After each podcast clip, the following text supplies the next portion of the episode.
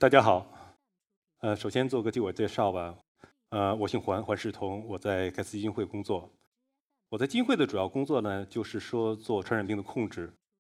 那在加入基金会以前呢，我曾经在胸科医院做过临床医生，然后也在卫生部做过公共卫生这方面的工作。可以说，我过去的二十年一直在跟传染病做着一种斗争，也做着一种对抗。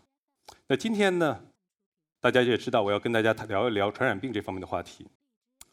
但是我今天想跟大家换一个角度，就说我们在传染病的时候，过去我跟人都是讲课嘛，都是讲哦，我们怎么样消灭一个传染病，我们怎么样控制一个传染病。今天我们想换一下，我们从传染病的角度来看，说它怎么样跟人类对抗，它怎么在这个自然的生存竞争中取得成功。我觉得，如果传染病它有了人的思维和智慧以后，它一定会同意说。在传染病里成为一哥，下面这些标准可能是最符合的：十步杀一人，千里不留行，事了拂衣去，深藏身与名。哎，这事儿做多好啊！把坏事干尽了，一拂身躲起来，别人还不知道。我们知道，在最近的有很多新型的传染病在流行，特别在西非。埃博拉病毒流行造成很大的危害，得病的人浑身出血，造很快就会死亡。对人类来讲，埃博拉病毒是一个很坏的一个传染病。那么，对于传染病，如果它有智慧来讲，它会觉得埃博拉是一个什么呀？我觉得，如果按照我们这个传染病的智慧来讲，它最多在传染病领域里面属于个二货，没干嘛事儿，弄动静不小，直接被人灭了。然后引起人这方面的关注，弄得兄弟姐妹在干坏事的时候还得多加小心。那什么样才是一个真正成功的传染病？我说传染病里的第一名叫做肺结核。咱们看几个数字吧。肺结核全球每年的死亡人数是一百七十万，一百七十万是什么意思呢？就是说它在传染病里面每年杀死人数是最多的。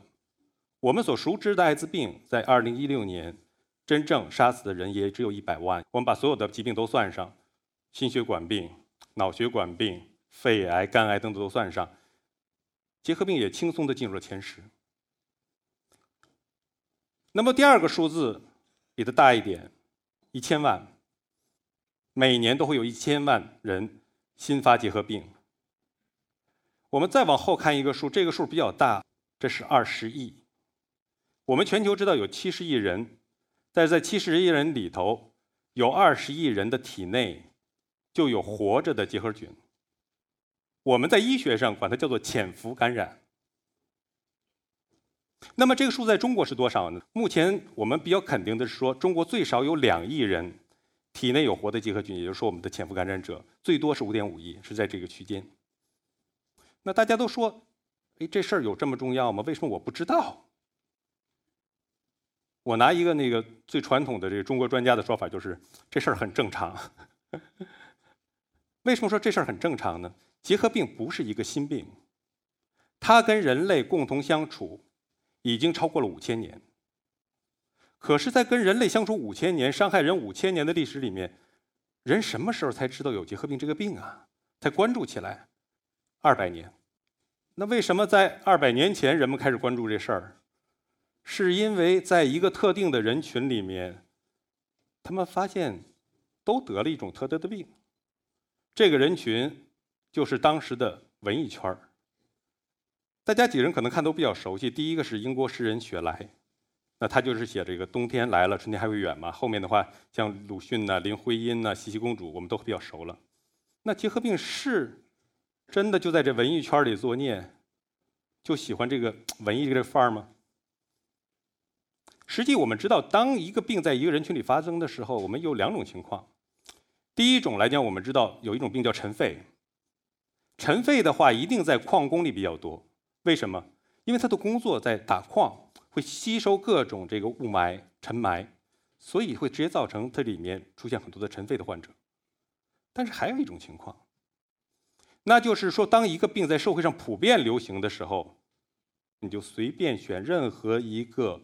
组，你选矿工也好，你选文艺青年也好，都会发现这个病。结核病实际是后者。罗伯特·科赫是结核菌的发现者，他也是诺贝尔奖的获得者。他就提过一个名言说：“结核病对人类的危害，即使是那些最可怕的传染病，如鼠疫、霍乱，也应列于其后。”他为什么这么说呀？因为他讲了，在当时在欧洲，他的统计数字是每七个人就有一个人会死于结核病。你说为什么欧洲人死那么多？别的国家怎么样？大家讨论问题的时候，往往要回到当时这个历史阶段。在十九世纪末的时候，全世界哪里的经济最强劲，哪里的文明最先进？当然是工业革命之后的欧洲。全世界只有这个地方，他们已经开始做了统计。但是那个时代，中国会怎么样？中国没有统计数字，但是中国有一些定性的东西出来。如果大家看这个清末民国时候的武侠片，特别像李小龙拍的《精武门》，都会有一个桥段，怎么样？他们都要打碎一个牌坊，上面四个大字：“东亚病夫”。很多人讲“东亚病夫”这个词，主要是指当时中国的流行病是结核病。那么这个病也不可能近期才那么残害人类，为什么那么长的历史阶段人都不知道？为什么这个病原菌藏得那么深？我给大家讲一个例子出来，比如说我见到了四类病人来找我看病，一个病人咳嗽来的哈，那一定是肺部有问题；有一个病人那个头晕、眼花，然后。倒在地上也起不来，我一看这个神经神经系统有问题嘛。第三个像小心一样，这个脖子很大，一看就是肿部淋巴结的肿大，一定是有淋巴结方面的问题等等。第四个，这是钟楼内怪结嘛，对吧？他是这个罗锅来的，肯定是脊柱有问题。当这四名站到我面前的时候，然后我告诉他，你们得的是一种病。我估计这这这哥姐姐跟我说，我们这算是一种病吗？从哪儿您能看出我们是一种病？这世界细菌很多。科赫凭什么他发现结核菌就得了诺贝尔奖？我我拿个显微镜看见别的菌就没有这个奖呢？科赫是一个细菌学家，他最有名的是说他发明了一个细菌的这理论。他说，任何一个传染病一定有致病菌导致它产生这个病。那如果人的体内有这个菌，我们一定可以把它提纯出来。如果我们提纯出这个菌以后，我们把它打到其他动物体内。这个动物一定可以得出同样的症状来。这后面其实还有一个链儿是说，那我们把这个动物再解剖了，你还可以在动物体内发现这种细菌。这就是它完整的细菌学的理论。它就是用这个理论证明了，如果说我们从淋巴结的提取物大桌子和我们这个咳嗽吐的痰里面能培养出同一种菌，打到这个兔子里面会得同一种病。当然，那时候他没有条件说再把这个脊柱再提出来哈，脑膜炎再提出来。但是后来我们都证明了，的确，这些都是由同一种菌、同一种病引起来的，这就是结核病。这个是结核病的一个真面目，大家可以看一看。第一块来讲，这个是在实验室里，大家肉眼就能看到的，在一个培养基里面，但是要很长，差不多要两周到四周，你才能看着它长出这种像一团团、一簇簇的这个细菌的菌落。第二块，这是显微镜下看到的结核菌。那么这个结核菌，这个红色不是它的本色，是我们用这个在图片的时候用染料染上去的，要不然我们看不到的。可是如果我们用显微镜看到结核菌，看到这么多，你知道它这个一毫升需要有多少吗？至少有一万条。少一万条的话，我们没办法看得到。第三个是在电镜里面放的更大，大家看得清楚，就是说，当它放的很大的时候，它就有点像一个小木棍儿。你看他这长相其实也也并不可怕，但是造成那么大的一个危害。那么现在我们知道了结核病的真凶是什么，引起那么多症状，实际是一种病。正是因为有那么多大家没办法联想，所以我们过去四千八百年都不知道。那那个时候人们怎么样处理这个疾病呢？因为那时候药也没有，那时候怎么做？那时候人们觉得说啊，既然你的肺部有病，那么你呼吸新鲜的空气，到一个风光秀美的地方晒晒太阳。可以改善你的病症，可以让你获得治愈。所以那时候我们就有了达沃斯嘛，这是很著名的结核病的疗养圣地。这些是病房，病房外面有床，然后躺在上面。大家觉得，哎，你放张床躺在那儿就算晒太阳治结核了？不是，不但要躺在那儿，规定好先晒脚，一个小时脚，再上去，再到膝盖慢慢来。人那个也是一套技术活这个方法怎么样呢？实际还算不错，因为当时的话，基本有一半以上的病人通过这种方法可以治好。这个实际上是增强你个人的免疫力，而且阳光本身有一些杀菌的作用，新鲜的空气、良好的饮食。可是大家想过没有？这个方法有一个缺陷呢，得有钱呐，是吧？这穷人，你说你能随便去达沃斯随便是住上一年晒太阳吗？那穷人咋办啊？穷人那个时候，咱们主要现在历史都说欧洲嘛，是吧？欧洲当时他是信基督教，他们认为说人有病。是因为神惩罚你，是因为你自己做了恶，那神惩罚你怎么办？那得神救你呗。所以从公元五世纪的时候，西欧那些君主，哎，都多了一项活就是说，他定个日子来把病人找过来，然后触摸这些病人。那你说我这明显治不好，光摸了不好怎么办？那为什么还能从公元五世纪一直到十五世纪，一下子一千多年，大家还都那么干，还真成？我这里告诉大家，就是说，如果得了结核病的话，一般会有三种结局：三分之一的病人基本上在短期内一两年内就死掉了；还有三分之一的病人呢，他们会活得很长，所谓很长也不过五到十年罢了。但是它会变成一个慢性的结核病，然后体不断的崩溃，然后把不断的把结核菌排出去，造成很大传染源，会把周围人感染。还有三分之一，他可能得的病比较轻，或者自己免疫力比较好，哎，他就能自愈了。所以你想，这个国王摸过的人，那三分之一自己这好的，他哪知道啊？他肯定得出去宣传，对吧？你看，上帝借助国王的手把我治愈了。那不好的呢？那不搞根本不敢说嘛，对吧？咱们讲了，在这个没有真正的药啊、疫苗以前的事儿。然后随着科学进步，我们就进入了二十世纪。二十世纪之后，我们现在开始有一些武器了。大家知不知道，现在我们中国的小孩子出生之后，刚一出生就要打两针？出生孩子在中国就打，一定这个病很重吗？乙肝大家都知道，中国过去是乙肝大国，对吧？很多人有乙肝，乙肝会后得肝炎、肝硬化，甚至到最后变成肝癌。所以我们现在的小孩子都打了乙肝，出生就保护。卡介苗是干嘛的呢？卡介苗说是预防结核的，但是它的效果怎么样呢？我给大家这里讲一个故事，你知道吗？做医生我做了五年，那我接诊的病人不下几百个，我没办法记住所有的病人，但是我还是记得一个小女孩。这个小女孩呢，是一河北的女孩，呃，到北京来看病，就十几岁的样子，十岁出头，得的是结核性脑膜炎。结核性脑膜炎是很麻烦的一个病，就是说她的颅压会很高，怕这个孩子出现这个脑疝呢、意外啊，所以她只能躺着，只能平躺着来。她的治疗方法是怎么样呢？就是说，每个周的时候，护士都把她推到无菌室，我是医生嘛，然后我就拿着一个这么长的那个腰椎的穿刺针，把它放平了，炖过去，消好毒。然后把这个针从他腰椎穿进去，穿进去以后呢，然后我要量一下他这个颅压怎么样，高不高？然后留一点脑结去做化验，然后再把结核药打进去。可是你知道吗？每周都必须做。可人做长了之后，他的骨之间就会产生骨刺，刺激他们就长了，就会越来越难的扎进去，疼痛感越来越强。而且还不光这个，就是他治疗完以后，回到了病房，他还是要卧床，因为他怕这个颅压的变动。这个很危险，所以每天我去查房的时候，我就发现这小女孩很不高兴，她没办法高兴。然后我就在想，我说我能做点什么？我能做的是，我就是给她送了的一套漫画书，是阿拉蕾，大家有些人知道。后来她爸爸跟我讲，说他很喜欢看这个漫画，而且也渐渐拿这铅笔在床上来做这个方面的素描。他出院的时候送了我一张图。不是这张图，因为说实话，已经十六七年的事，我那个时候也没有智能手机去拍照，这是有没有留下来？但是我说这个事儿是在哪儿呢？就是说，为什么这些小孩子会容易得结核性脑膜炎？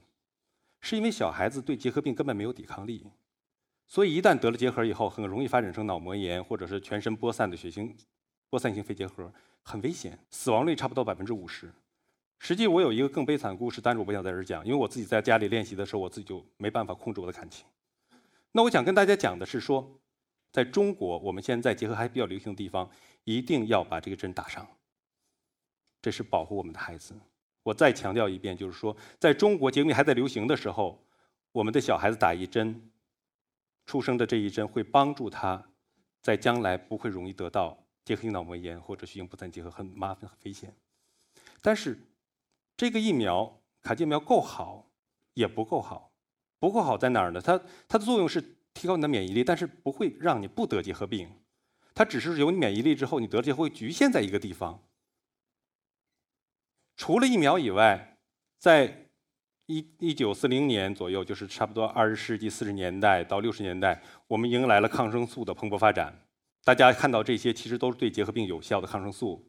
在那个年代以后，哇，做结核的医生终于不用说我偶尔去治愈了，我现在可以百九十百分之九十的希望都可以给你治愈。当时大家都喊觉得很兴奋，然后治疗的期间也过去，从过去的一年缩短到半年，说，哎，我们现在终于可以消灭这个。疾病了，一个五千年的疾病真的能那么简单的被我们消灭吗？我觉得做事呢，我们要知己知彼嘛。我们知道了我们人类取得的进步，我们再看看结核病，它在跟人相处五千年的过程中发展了什么技能？我给他总结，结核病有三大技能。第一个技能很简单，叫空降。大家都知道，任何有一个结核病人，比如说我现在如果结核病，那我要是打喷嚏、咳嗽、吐痰。就把结核菌传播到空气里，别人路过吸吸收了之后，那就会被结核病感染。第二个技能，我管叫潜伏。我不知道大家看没看过一本书啊，叫做《自私的基因》。它里面有一个原理说得很清楚，就是说所有的生命体，我们人也好，细菌也好，植物动物也好，你的自然的使命是把你的基因传递下去。这点结核菌做的就非常好。你想啊，结核菌它是一种致病菌，但是它入侵到你的体内以后，它先做一判断，他说：“哎，这小伙子身体比较强壮，免疫力比较强，还能活很长时间，那怎么办？”它就变成一个休眠状态。休眠状态，它就睡过去，也不做任何伤害你的事，所以你的免疫系统也认为它是一个无害的小东西嘛，它就在你的体内活下来，也不会对你造成任何伤害。但是当你的年纪大了，当我们变老了，体力变差了。甚至说我们得了糖尿病，有些得了艾滋病，这个免疫功能下降的时候，它就得一个信号，它就会复苏起来了，然后它就会繁衍，刺激你咳嗽，把它排到空气里面去，去找新的宿主，所以非常符合自然这种发展的规律。这也就是说，为什么现在我们在全人类里面有三分之一，有二十亿人体内有活的结核菌，就是一种休眠状态的菌。但是我告诉大家不要害怕，只有百分之。五的结核菌的感染者，潜伏感染者，最后会变成活动性的病人，也就是百分之九十五的人都没有事。第三个技能，我管它叫迭代。大家可能都听说过一句话，叫做“杀不死你的，一定会让你变得更强大”。对结核菌就是，结核菌，我们前面开发了那么多结核药，但是我们至少要三四种药放在一起。用六个月才能把结核菌杀死。如果我们用一种药怎么样？只要一个月，它就会产生耐药，它的后代就对这种细菌产生了耐药。由于这个技能来讲，就造成了说一种新型的结核菌出现了，叫做耐药结核菌。我这里面有一个对比，就是说，我你知道吗？在二零一零年的时候，在印度的新德里，然后也发现了一种超级细菌，当时在《柳叶刀》杂志发表了。当时大家为什么很觉得很恐惧？说。从没有抗生素以后，我们觉得所有的细菌都是抗生素能解决的。突然发现了这么一种超级细菌，对抗生素没有什么效果。然后我们对比一下，我说说这个超级的细菌和这个耐药结核菌到底哪个危害更大？第一块，其实从那个一零年报的话，每年的话，超级细菌每年报的病例也就是几百例全球。可是耐药结核菌每年全球的发病人数是五十万，咱们中国一年有七万，每年都有新的病人。超级耐药菌基本上它都是院内感染，就是说我这个老年人的身体比较差，在医院住了很长时间，然后感染上了。可是耐药结核菌，它没有经过治疗的话，在空气里面传播，一年可以一人传十五个。因为前一阵子大家都知道，在湖南，在枝江有一个县城，我们发现了一个结核病的爆发。那么一个学校，没封闭学校，年初一月份有一个病人，没有报告，到了十一月份的时候就诊到了八十个。大家就可以知道这个传播这个效率有多大。超级的细菌，我们开发一种抗生素有效的话，两个礼拜，我们可以把它治好。我们说了，耐药结核菌，因为它你没办法用一种药去治好它，就算我们开发了三到四种新药，你也要有六个月的时间才能把它治好。那现在我没有新药的时候是多长时间？我们要治两年，我们平均的花费是八到十万，然后我们只能治好一半的病人，百分之五十。而且在耐药结核菌里面还有一种耐得非常厉害，就是把多数药都耐了。我也知道，原来我有一个同行吧，他是在大连的一个医学院，也是做结核医生，然后感染了一个非严重、非常严重的耐药结核菌，在网上就是开始募捐，要募捐多少钱呢？四十万。因为这些药都没有进入到医保，庆幸的是大家都去提供了帮忙，然后把这钱凑够。但是即使用上这个药，他自己也很清楚，这个治愈的可能性可能也只有百分之二十。所以我们毫不夸张地说，耐药的结核病如果我们不控制，它就是一种传播的癌症，任何人都会有危险。一九九三年，世界卫生组织开始宣布说，全球结核病经过了五千年又开始进入了紧急状态。然后我们国家也做过相应的研究，比如说我们的复旦大学高谦教授做过研究，说耐药结核病在中国怎么样？发现结果是已经开始流行。我们现在诊断的耐药的病人有百分之八十。是因为从别人那儿被传播来的。大家可以想说，哇，结核病我们也听说，好像也是一些穷人病，老少变穷病比较多。我们在北京，我们在上海，好像周围也没有听说过。我们是不是蛮安全的？我们只要良心上、道义上的支持一下就好了。我给大家做一个思想实验吧，就比如说我是一个结核病人，耐药的，我在一个小县城，我治不好病，我怎么办？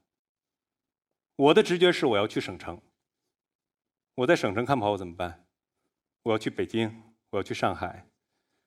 那我怎么去？我得坐火车。我到那个城市以后怎么办？我要坐地铁，坐公交。到了医院怎么办？我要在挤拥挤大厅里去挂号，对吧？然后跟大家排一个上午。我做错了什么吗？我没做错什么。但我客观上做错了什么吗？我把这个细菌在全国到处传播。这个就是说，我们为什么做传染病？传染病的外部性是说，你如果不治好一个病人，他不像是牙疼，他只是自己疼。我们在这个世界上所有的人都不安全，所以这是一个公共卫生问题，是政府的责任。谈了这么多，我们说未来我们该怎么做？实际上，从传染病控制永远是两条路，一类来讲是疫苗，包括我们国内很严重的乙型肝炎，我们出生就打乙肝疫苗，所以我们的孩子保护得很好。天花过去那么厉害，我们用疫苗把它消灭了。包括现在脊髓灰质炎，我们也快把它消灭了。但是疫苗的研发有一个问题，就是说，多数能够研发疫苗的是说它有一个自然免疫的过程。这个原理是说，像天花一样，比如说我得过这病，天花麻疹，我得完以后我痊愈了，我就产生了抗体，我这辈子再也不会得了。结核不一样，结核说这个病人我得了病以后好了。再感染又发病了，在这个方面，好像我们在疫苗往前走的时候是一条死路。但是另外一个，我也跟大家交代过，说这个世界上感染结核人很多，为什么只有百分之五发了病，百分之九十五的都没事儿？那这个没事儿的，给了我们很大的希望，说也许我们可以找到一种信号，给这个结核菌说，你的宿主永远是健康的，所以你就安心的睡吧。疫苗方面，盖茨基金会做了很大的投资。基本上我们每年的预算有一亿美元，其中我们一半五千万都投在疫苗上面，在做这方面的研发工作。在我们目前还没有有效的疫苗的时候，我们怎么办？还有另外一条路，比较漫长、比较麻烦、比较难，就是说我们要尽量发现所有的病人，然后把他们都治好。这个里面我们也要需要开发很多新的工具出来。新药我不说了。我给大家说一新诊断工具，就说耐药刚才讲很严重。我们传统断法，大家看前面的图的时候，那个培养皿里面两到四周才长出来，然后再加上药剂，再看那要诊断这个耐药的话，差不多需要三个月，长的要半年。那这么长时间在外面传播，我们受不了。现在我们有一种新的分子诊断的工具，它可以很快的诊断结核病，而且它可以在两个小时就告诉你是不是耐药，因为我们用的是考察它的基因突变，用基因测序的方法来得到。那这样就大大的缩短了这个病人的时间。我们在项目里面做的测试是，从收到病人标本到最后告诉病人你是耐药结核病开始治疗，只用七天。对于结核菌，五千年，但是我们不知道还蛮多的。我们不知道什么？我们不知道说它到底是怎么传播。你在这个空气里面，细菌的量和我们是不是感染、是不是发病有什么关系？前面我们也说到了，我们有那么多人的感染，到底感染了潜伏结核菌，它什么时候会活动起来让我们治病？我们还不知道，说那种在体内潜伏结核菌怎么杀死它，甚至我们都不知道怎么判断结核病是治愈的，因为我们做临床实验的时候，我们是说，哎，等你停了药以后，看你两年有没有复发，有很多都不知道。那不知道就需要我们有很多的科研投资在里头，那我们需要多少钱呢？如果我们保持一个很好的一个科研研发的势头，我们每年需要二十亿美元。现在我们每年能够真正筹资到的钱是六到七亿，而且在这六到七亿里面，其中美国 NIH 就是国家呃美国的国家卫生研究所和盖茨基金会两家就占了百分之五十。所以我们还是要呼吁政府来投入，说来研发新的结核病的药品、诊断工具和疫苗，因为这个是一个公共产品。最后，我再跟大家分享一点，就是说，当我们有了工具以以后，真正把工具用起来也是非常重要的。大家都知道，我们国家建立一个很好的国防队伍，我们看不见的地方，实际我们也有一支队伍在战斗，那就是我们的疾控队伍。我们的疾控队伍在你看不见的地方会监测老鼠，看它上面有没有鼠疫；在鹰沟里面会检查里面有没有脊髓灰质炎的病毒，能不能引起我们小儿麻痹。他们也把每一个结核病人都管起来。不管是耐药的还是不耐药的，防止它传染别人，把它治好。所以，当我们坐在这儿的时候，可以大家一起听演讲。虽然我们在很宽敞、不太明亮的这个来来听这个演讲，我们实际上在背后有很多人在我们的健康方面做了很大的努力。同样，我们对比一下，同样的金砖国家，中国的结核病差不多是十万分之六十五每年发病，南非是多少？是十万分之七百到一千，也就是说，如果我们跟南非一样，我们每年的结核病人数就达到了全球的一千万。同样的，我实际说耐药很厉害，中国的耐药结核病人只有百分之十占结核病里头，但也也蛮多的。可是，在俄罗斯，它三分之二的结核病人都是耐药结核病。如果我们跟俄罗斯一样，那就意味着我们每年有几十万人变成活动的癌症。然而且这个放大效应是我们完全没办法想象的。那么基金会在中国做些什么呢？我们跟国家卫计委过去工作了九年，我们主要在卫生系统方面进行一个改善，做三件事儿。第一件事，我们提高卫生系统的效率，让我们的医院、疾控中心系统，还有我们的基层，也就是说像镇卫生院啊，包括我们社区医院合作起来，尽快的发现病人，把病人治好、管好。我们第二块是用新的工具。我们把新的分子诊断工具用进来，尽快发现病人。我们也引进新的药物来治疗。我们也用好的病人管理工具来了解病人在社区里服药的情况，我们叫电子药盒。第三块工作，我们还要解决经费的问题。我们跟医保、政府经费，然后还跟民政来考虑怎么样解决病人的治疗问题。你没有办法想象一个家庭可以随随便便拿出八到十万去看病。这张图是我去我们的项目省宁夏，因为有些个人隐私的事儿，我们就是把这个面部做了处理。在宁夏的时候，我看到了三个病人，就是这边，他们是一家人，一个妈妈，然后他他的女儿，还有他女儿的表姐，他们三个人全都是耐药结核病。他妈妈发现比较早，在我们做项目之前就发生了。那么他妈妈为了治这个病，除了家里出钱以外，然后又举债了五万块钱来治这个病。在没有我们项目的时候，他根本不知道家里已经把他的女儿还有他的女儿的表姐已经有了这方面的感染。我们的项目进行筛查以后，很快的发现说他们家里还有病人。发现了病人怎么办？我们在项目里面，我们提供说给病人进行免费的治疗服务。不仅如此，我们还跟当地的民政给每个病人每年一千五百块钱他的交通营养补助。在我看到这病人的时候，这三个病人都已经痊愈了。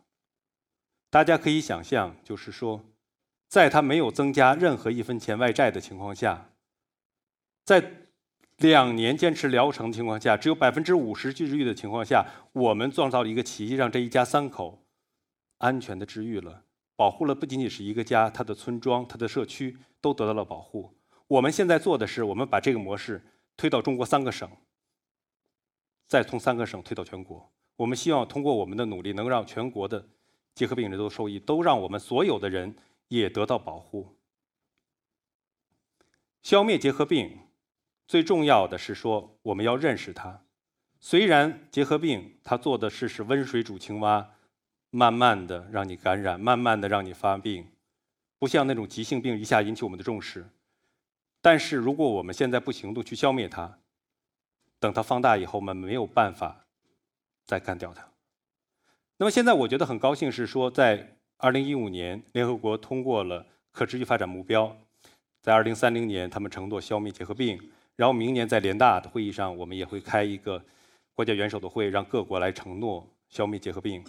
那么最后我想说一点，在这儿就是说我今天给大家讲说这个史上最成功的传染病。我现在设想啊，如果过五年、十年，如果再站到一席讲台上，我会怎么讲？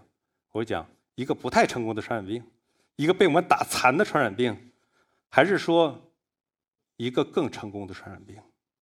好，谢谢大家。